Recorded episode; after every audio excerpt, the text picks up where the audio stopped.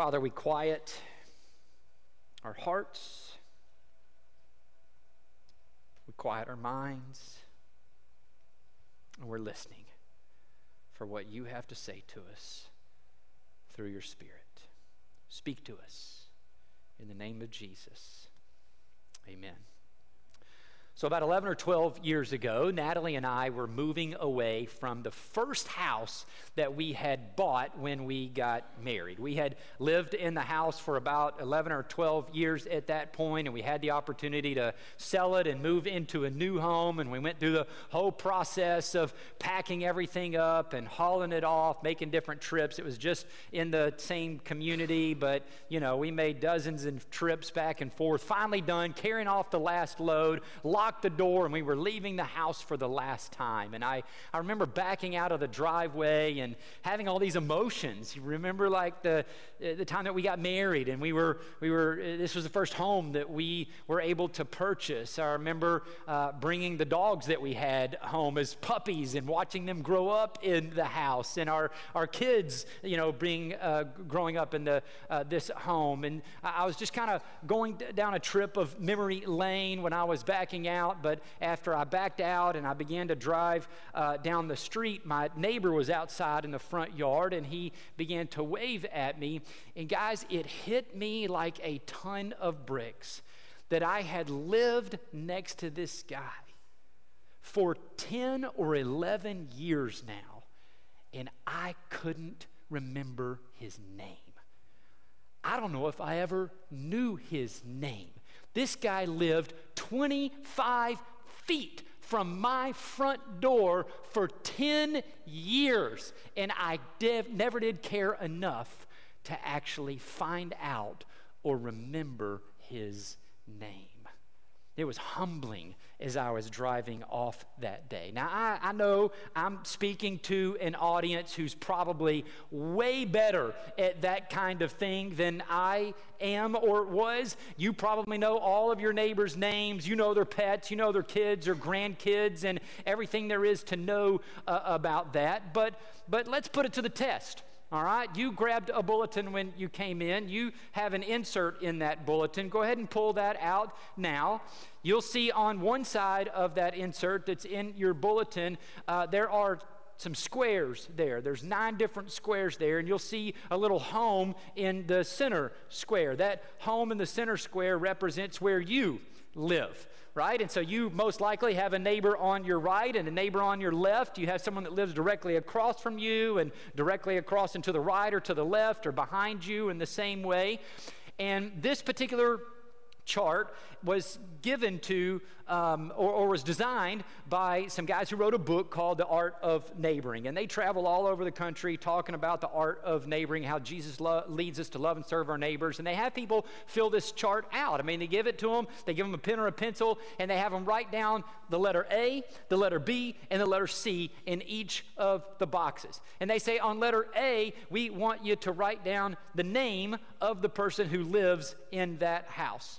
In, in letter B, next to it, we want you to write down one piece of general information that you know about them. Do they like to play golf? Do they like to paint? Do they, um, what, what, where do they work? You know, just some general piece of information about them. And then in letter C, you, they have you write down uh, some specific detail, right? Do you know um, if they're a Christian or not and where they go to church? You just go a little bit deeper with that. And here's what they found after traveling around the country, asking people to do this over and over and over again, they found out that only about 10% of the people who try this exercise can actually fill out just letter A and know all of the names of the eight people that are around them that are represented in those boxes. And then they found out that only 3% can fill out letter A and letter B. They can tell you their name and they can tell you at least a piece of general information about their neighbor.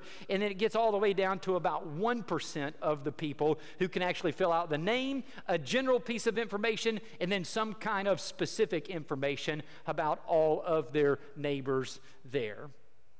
I think the point is is that uh, most of us, not all of us, but most of us really don't know our neighbors.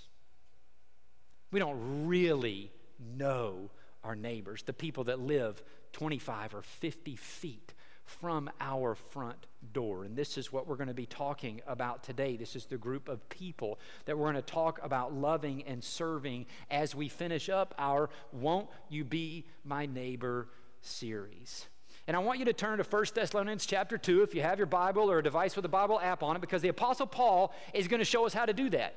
The Apostle Paul is going to show us how to love and serve our immediate neighbors, those people who live on your right or your left or across from you or behind you. Now, he's going to do this in a little bit of an indirect way because what Paul is doing is he's writing, of course, as we see all of these different letters in the New Testament, to a church that's been established in that area already, which means this the Apostle Paul had to go into that area, or someone did at some point in time, and share the gospel share the good news with these people, make sure that they know they can have their sins forgiven, have the Holy Spirit come and dwell them, and become transformed and changed. And that means that these people had said yes to Jesus at one point in time, and they had been transformed and changed, and they were part of God's family. They were part of the church now, and now he's writing back to that church.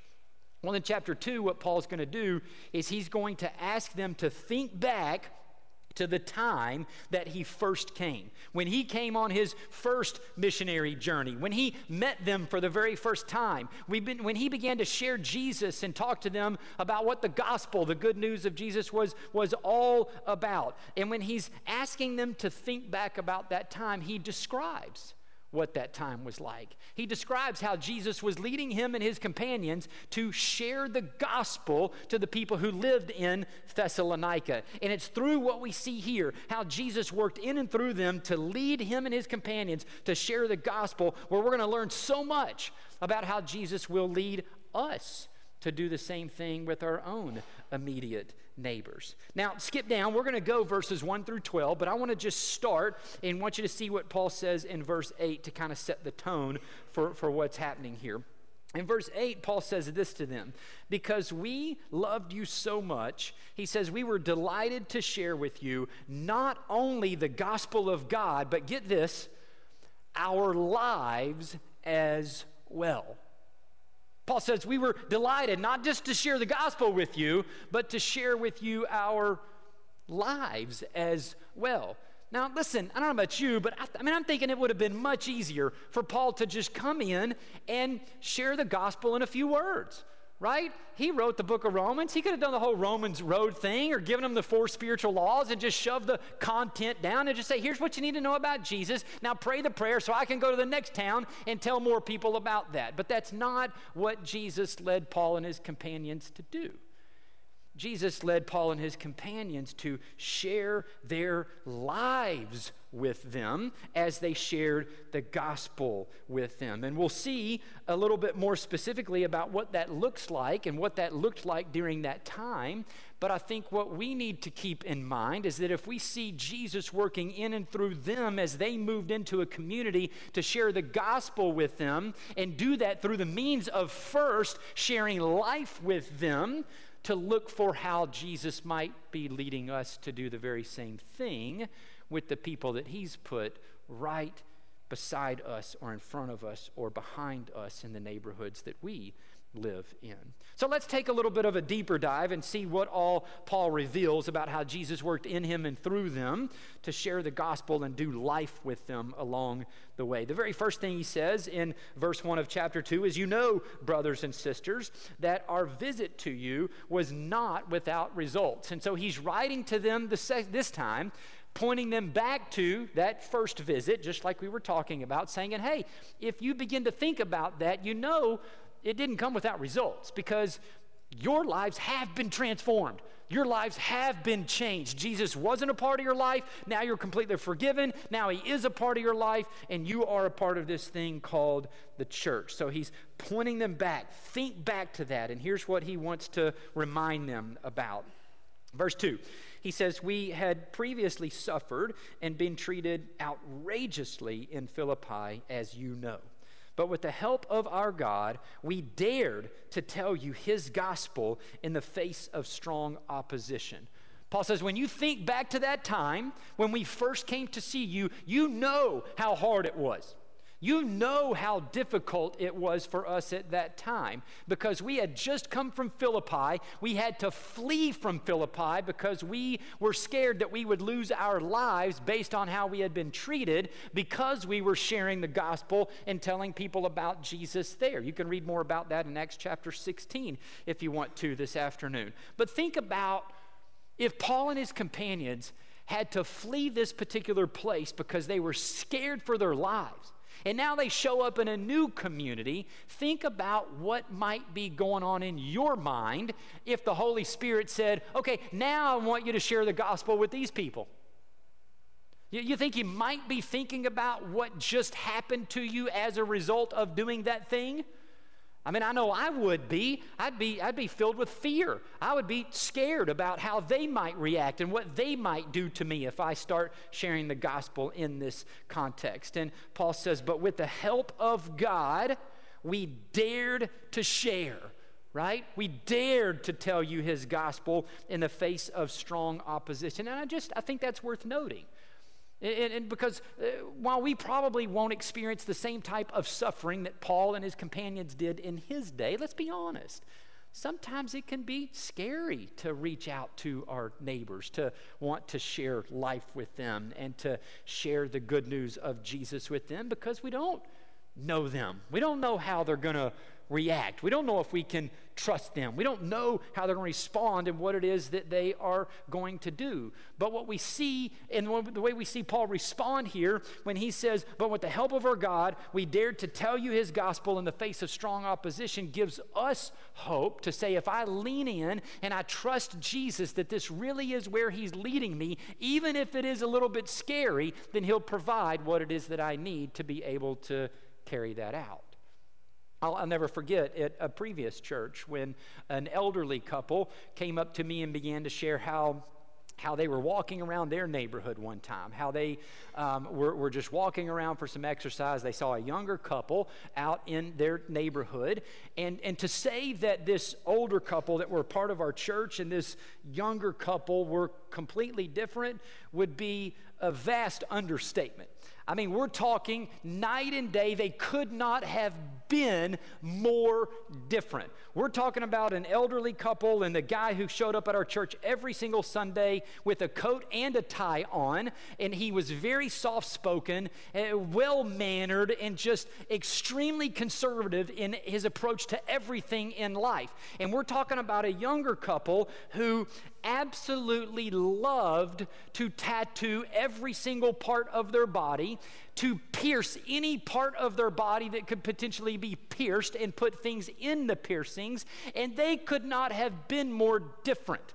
So you can imagine how when they saw them and they felt led by the Holy Spirit to maybe engage them and talk to them and get to know them as their neighbors, that they might have been a little bit intimidated right? You don't really know people and you don't understand certain things about what makes people do things and how they, you know, um, express themselves. And, and they were pretty intimidated and scared to do so, but they felt the Holy Spirit compelling them to, to get to know them. These are your neighbors. Love them. See if you can serve them. Invite them to church, right? And so they entered into it. They trusted God with that, and they began to get into a conversation. They began to find out more about them. Eventually, they did invite them to church, and guess what? They said yes. Now their fear was, oh my gosh, how's everybody else in the church going to treat them whenever they actually come, right? Because they're going to stand out and look a bit different. But they came, everyone in the church welcomed them in well and received them, and you know what? They stayed. they continued to come. They eventually joined the church. He became one of our leaders. He actually became a deacon. He actually became the chair of our deacons at one point in time. And she became involved in the student, I mean, the kids' ministry. Couldn't be a, a, a more um, servant hearted couple that was in the church who loved Jesus with everything that they had. And this was all because someone felt compelled to reach out to their neighbors and overcome the fear that was associated with that by trusting the Lord would provide if He was really leading them to do this. You and I think about the same kind of thing with our neighbors. Remember what Paul says here and how the Lord met him where he was in the face of strong opposition to carry out what he was asking them to do. He'll do the same for you and I. Verse 3, Paul says, For the appeal we make does not come or does not spring from error or impure motives, nor are we trying to trick you. Now, that may seem a little bit odd that Paul's having to point out, hey, you remember back to that first time? Just know we weren't really trying to trick you, right? You're going, what's that really all about? Well, it was pretty common in Paul's day and age in certain cultures, and especially here within Thessalonica, for kind of these traveling philosophers. They would, they would stop by different communities and just go from town to town, and, and, and they would share things with people, uh, basically, whatever it is that they wanted to hear, to, to, to conform to popular opinion around the time and kind of use flattery for financial gain. And in other words, there were a lot of people who had kind of impure motives. Their teaching was false. They were trying to deceive or trick people just to get something out of them. They were charlatans, they were frauds, they were con artists, if you will. And so the Thessalonians were used to having people like this come through. And, and, evidently, since Paul had come in on that first visit and then had left, there were some people who were telling them, hey, you know that Paul guy? You know that Paul guy that you were listening to and that you guys, you know what? You guys fell for his tricks. He was nothing but a charlatan. He was nothing but a fraud. And now you guys have formed this whole thing around someone who was just a traveling philosopher trying to be greedy and get something from you guys. And Paul says, No, no, no, no. If you remember back and you think about this, know that we were not trying to trick you, that our message does not spring from error or impure motives. And you'll see him continuing to go back to this, giving them more details that reinforce that their motives were pure and good. As a matter of fact, he says it next. On the contrary, verse 4 we speak as those approved by God to be entrusted with the gospel. We are not trying to please people, but God who tests our hearts. He says, Listen, we don't answer to you anyway right? We're not showing up trying to please you. Uh, God's the one who entrusted us with this message to carry it out, and so it's, it's Him that we're responsible to, not you. Verse 5, he goes on and says, You know, if you're thinking back to that first visit, you know for sure that we never used flattery. Now, the thing you need to know about this word here, the way it's written in the original Greek, was it doesn't just refer to you know, like trying to butter someone up, right? You're just trying to say something nice to them to get them to like you. What Paul's talking about here is the practice of tailoring truth to fit a popular opinion. The practice of tailoring truth to fit a popular opinion. This is what the charlatans did. Those who would come in and visit the community and they would, they would twist the truth to fit popular opinion for financial gain and, and, and, and then they would run off, right? And Paul says, if you think back, that's not what we did. We shared the truth with you, even if it was an unpopular opinion at the time, which it was because it almost got them killed in the last place for sharing that truth with people. So, once again, as we see this is the way that Jesus led them when they showed up, I think you and I can look for and trust Jesus to lead us to share the truth with people as we share our lives with them.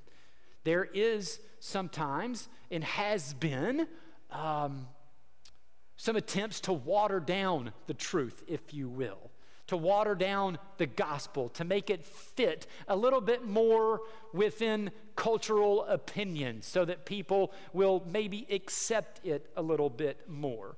And Paul says, listen, this is not a part of what it was that we were doing, and this is not a part of how he will lead us. He will share, uh, uh, will lead us to share the truth so that people will know what they're really up against, to know the honest truth, right? It's the best thing for them, especially if we're doing it in love. So Paul says, You know that we never used flattery. Verse 5, he continues and says, Nor did we put on a mask to cover up greed. God is our witness. He says, We were not looking for praise from people, not from you or anyone else, even though as apostles of Christ, we could have asserted our, asserted our authority. So, so Paul says, Listen, we, we had kind of a right to be supported financially from you. But because we know that that there were people who were coming in and used to taking advantage of other people. We, we gave up the right to be paid even when we came here. And he'll talk a little bit more um, about that as we go. Verse 7, he says, Instead, we were like young children among you, just as nursing, just as a nursing mother cares for her children, so we cared for you. Because we loved you so much, we were delighted to share with you not only the gospel of God, but our lives as well. This was the verse that we started with. And now, even as we've gone on and you see a little bit more of the context here, we see how, how Paul was, was trying to get them to remember what that first visit was really like and their motives were like, so that they would have assurance that they were not like those traveling philosophers that would pop in and out he said, if you remember back, you'll remember how much we really did care for you. And we cared for you in the same way that a nursing mom cares for her kids. This is how much we loved you and we shared our lives with you. We moved in and did life with you. We didn't come in, share the content, and then leave. We moved in. We became neighbors. We became friends. We shared life together. Think back, and this is what you'll remember. Verse 9, he says, Surely you remember, brothers and sisters, our toil and hardship. We worked day and night in order to be a burden, not to be a burden to anyone while we preach the gospel to you. So this is where he uh, is expounding on what he had just said a couple of verses earlier, right? He says, We, we didn't come in and even ask you for any money. As a matter of fact, to make sure that you didn't associate us with all of those other people, we worked for a living. We, we know from the book of Acts 18 that Paul made tents. Uh, he may have come in and he and his companions may have, may have made tents for a living and to earn an income while they were there and to provide for all of the things that they needed to live in this community and be neighbors with them and share life with them. And uh, listen, by the way, speaking of work, next week we're starting a new series on work, where most of us spend the majority of our time throughout a week, and how the gospel transforms the work that we enter into each and every single week. And so I hope and pray that you'll be here next week as we launch that new series. But Paul says, hey, uh, remember, there were pure motives. We didn't even ask you for money. We worked alongside you and provided for our own means. But notice this. Paul says we worked night and day in order to not be a burden to anyone while we did what? While we preached the gospel of God to you. I think this is worth noting because there, there is kind of this opinion among some of us as Christians that if we just befriend people, if we just show up and we're nice to people and we're neighborly to people, then all of a sudden they're going to fall on their knees and confess Jesus as their Lord and Savior because we were nice to them. That's not too big for God to accomplish.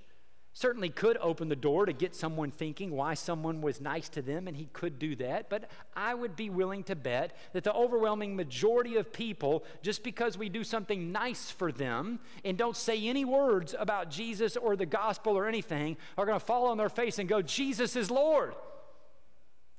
Paul says, while we worked alongside of you, while we shared life with you, we talked about Jesus. We shared the gospel. We brought his name out. We said, He is the way, He is the truth, and He is the life. And there is no other way to the Father except through and he communicated this to them. And so, if we see this is how he was leading Paul, and again, he works in and through us to love and serve our neighbors, to share life with them, we have to look for, as we're sharing that life, when he's opening the door for us to also share the gospel, to talk about Jesus, to share our testimony and what he's done to change our lives, to invite them to church and how they can trust him as their Lord and Savior. And uh, listen, th- that there's somewhere in between, like you know, I don't think that means we walk up to somebody's front door if you've never met them and say, Hey, I'm so and so, and what's your name? Oh, by the way, um, if you died right now on the spot, do you know where you would spend eternity? And let's make sure we go in and we tell them everything that there is to know about Jesus and get them saved right there on the spot. I mean, okay, the Lord could lead us to do that maybe every now and then. Again, I'm not going to put him in a box and say that never happens to share the, the gospel with someone directly on the spot, but I'd be willing to say this that especially in a culture where people are very skeptical of Christianity and Christians and people showing up on their doorsteps and what they want from them, that they're more willing to think if that's our approach, that we're just simply there to convert them and we don't really care anything about them. We just want to show up so that we can feel better about ourselves having said something to you about Jesus. And if you say the prayer, that's even better, but we don't really want to share life and spend any time with you. They want to know first that we really love them, that we really do care about them. And then he softens hearts to be able to share the good news with them along the way in the same way that he did with Paul. He goes on in verse 10 and says, You guys are witnesses, and so is God, of how holy, righteous, and blameless we were among you who believed. Again, this isn't Paul being self righteous about himself. He's trying to compare. You guys know the traveling philosophers. You know what they did. They came in, took advantage of you, and then they, they ran off. But if you remember back and you think, Paul's saying, he's not saying this in and of himself. Paul is always talking about his union with Christ. For me to live as Christ, Paul said in Philippians, right? And so he's always talking about his blameless and holy and righteous just because of Jesus in him and his work in and through him. So they were seeing Jesus' holiness, Jesus' righteousness, uh, Jesus' blamelessness through them. In other words, he's trying to get them again to see that there was a pure motive there, and this wasn't some sales pitch. Again, our neighbors can smell a sales pitch a mile away, which goes back to what is our motive, what is our intent, right? He goes on in verse 11 and says, For you know that we dealt with each of you as a father deals with his own children, encouraging, comforting, and urging you to live lives worthy of God who calls you into his kingdom and glory. Paul says, Jesus led us to encourage you, to support you and give you confidence and, and trust in Christ. He led us to comfort you, right? He's thinking, think back, guys. You were going through real life problems. You had stuff happen. People died. You lost loved ones. You lost jobs. You suffered while we were with you, and we were there to comfort you, not taking advantage of you. We were there to encourage you and, and comfort you.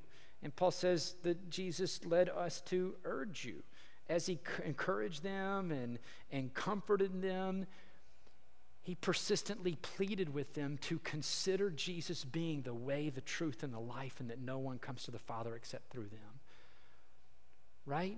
I mean, it's, it's, it's, it's done in love. It's, it's an encouragement, and I'm here to serve and love and share life with you. But man, I am urging you to consider Jesus. He's changed my life, and He can change your life too. And if you're not there yet, that's okay. I'm still going to show up and love you. You're still my neighbor, you're still my friend. But, buddy, I'm just urging you to consider it. Continue to consider Jesus because He can change your life. Paul was urging them along the way as he shared life with he will use us to urge our neighbors to consider Jesus being the way, the truth, and the life as well. So we should look for Jesus to use us to encourage our neighbors. Our neighbors are going to need to be comforted. They're going to go through suffering. They're going to go through failures and experiences in their own lives, their families' lives, their kids' lives. And Jesus can use us to be a source of comfort to them right there in their time of need. And while we're doing that, to urge them to consider Jesus and point them to Him overall in everything that we're doing. We see so much in these 11 or 12 verses about how Jesus uh, led Paul and his companions to share the gospel with those in this community. And basically, Jesus led them to move into the neighborhood, to become neighbors, to share life with them, to encourage and comfort and support and urge them to consider Jesus. And so, what about you? How's Jesus leading you to love and serve your immediate neighbors around you? How's He leading you to encourage them, to comfort them, to urge them to consider Jesus? I, I, I told you earlier about my experience of moving away from my house and, and how I couldn't even remember the guy's name you know 10 years. I didn't even know the guy's name right? And and and, and as i'm driving away god's just really working on me. And, and what i hear him saying is jason i want it to be different this time. I, I'm, I'm putting you in this particular area where you have a mission field that lives 25 to 50 feet from your front door. And i want to use you to be my witnesses to be my witness to those who are right there. And so, the way that played out in our lives and the way Jesus worked is that each time we've moved, we've made it a point to take something that we could give to them, some cookies or other kinds of treats, and just go knock on the door. Natalie, me, Eli, Ava, the whole family shows up on the porch, and we just introduce ourselves and say, Hey, we're your new neighbors. We just moved in, excited about being in the neighborhood. What were your names? What are your kids' names again? Look forward to getting to know you. Just something that's short and, and sweet. And, and if you know me, my, my memory is terrible. I mean, I could meet you and five seconds later walk away and go, I couldn't even remember what they said their name were right there in that same conversation. And so Ava's our name remember in the family. And so we're always going, Ava, you got to be on, girl. You got to make sure you're remembering every name is coming through here. And as soon as we walk off, I'm pulling out my phone. I'm going, what was their name, Ava? And I'm writing them down on the way out so that they're not seeing me. I can't tell you how many times that has come in handy because now the Lord's just saying, now just look for opportunities. So, so now we're outside, we're playing catch, we're doing whatever. Somebody comes out to get the mail, and I'm able to go, hey, John, what's up, neighbor? You know, and actually call them by name and then enter into conversations and get to know them. And that's led to a lot of different opportunities. One time when we moved, we, we did that and he, he led us to take a step further and even do kind of a, a block party. And we're not big like, you know, life of the party, neighbors, let's get everybody together and don't feel like we're great at that kind of thing always. But we, okay, the Lord's leading us to get to know our neighbors a little bit. Let's get them all together. And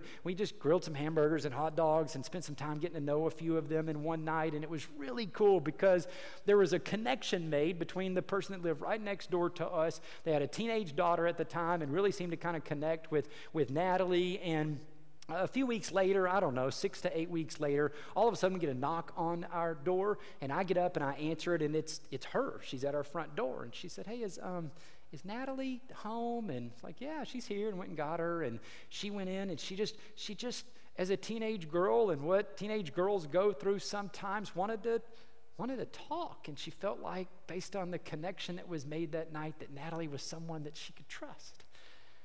And Natalie just loved her and encouraged her and supported her and pointed her to Jesus. And, and eventually, later on, she, she did come to know Jesus, and her life was transformed and changed. And she got on fire and even traveled all the way over here to Pine Cove and spent her whole summer serving at Pine Cove and sharing Jesus with her families. And, and you know what? None of that would have ever happened if the Lord hadn't slapped me across the head with a ton of bricks or like a ton of bricks, going, You don't even know your neighbor's name after living next to him for 10 years.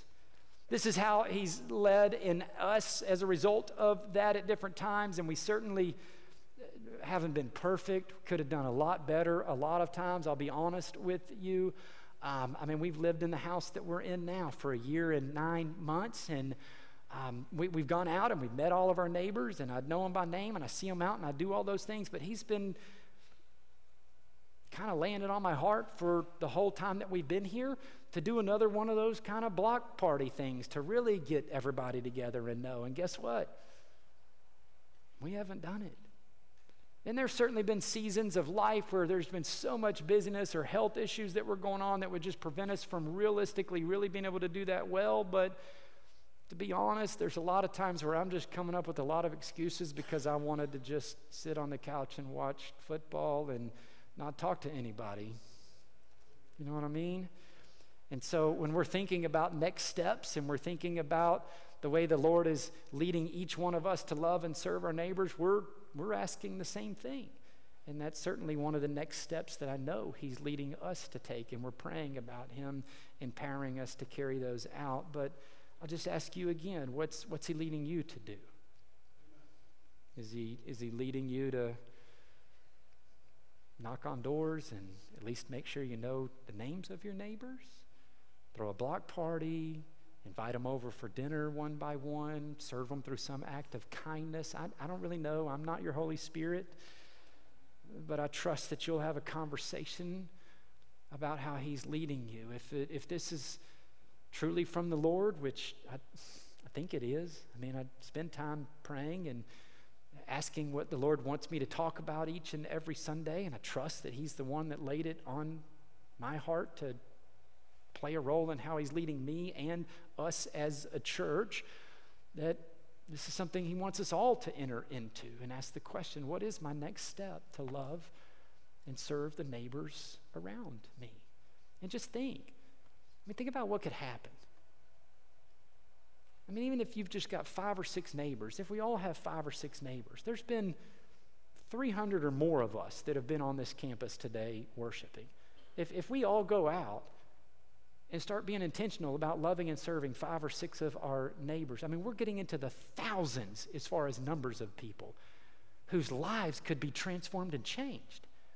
We, we, we talk about wanting to see our city change and the, God to really do something in there and, and, and you know, a lot of times our mind goes to some uh, Billy Graham, big, huge football revival kind of thing, and those are great, but, but maybe it's as simple as Jesus is just wanting us to ask our neighbors, won't, won't you be my neighbor?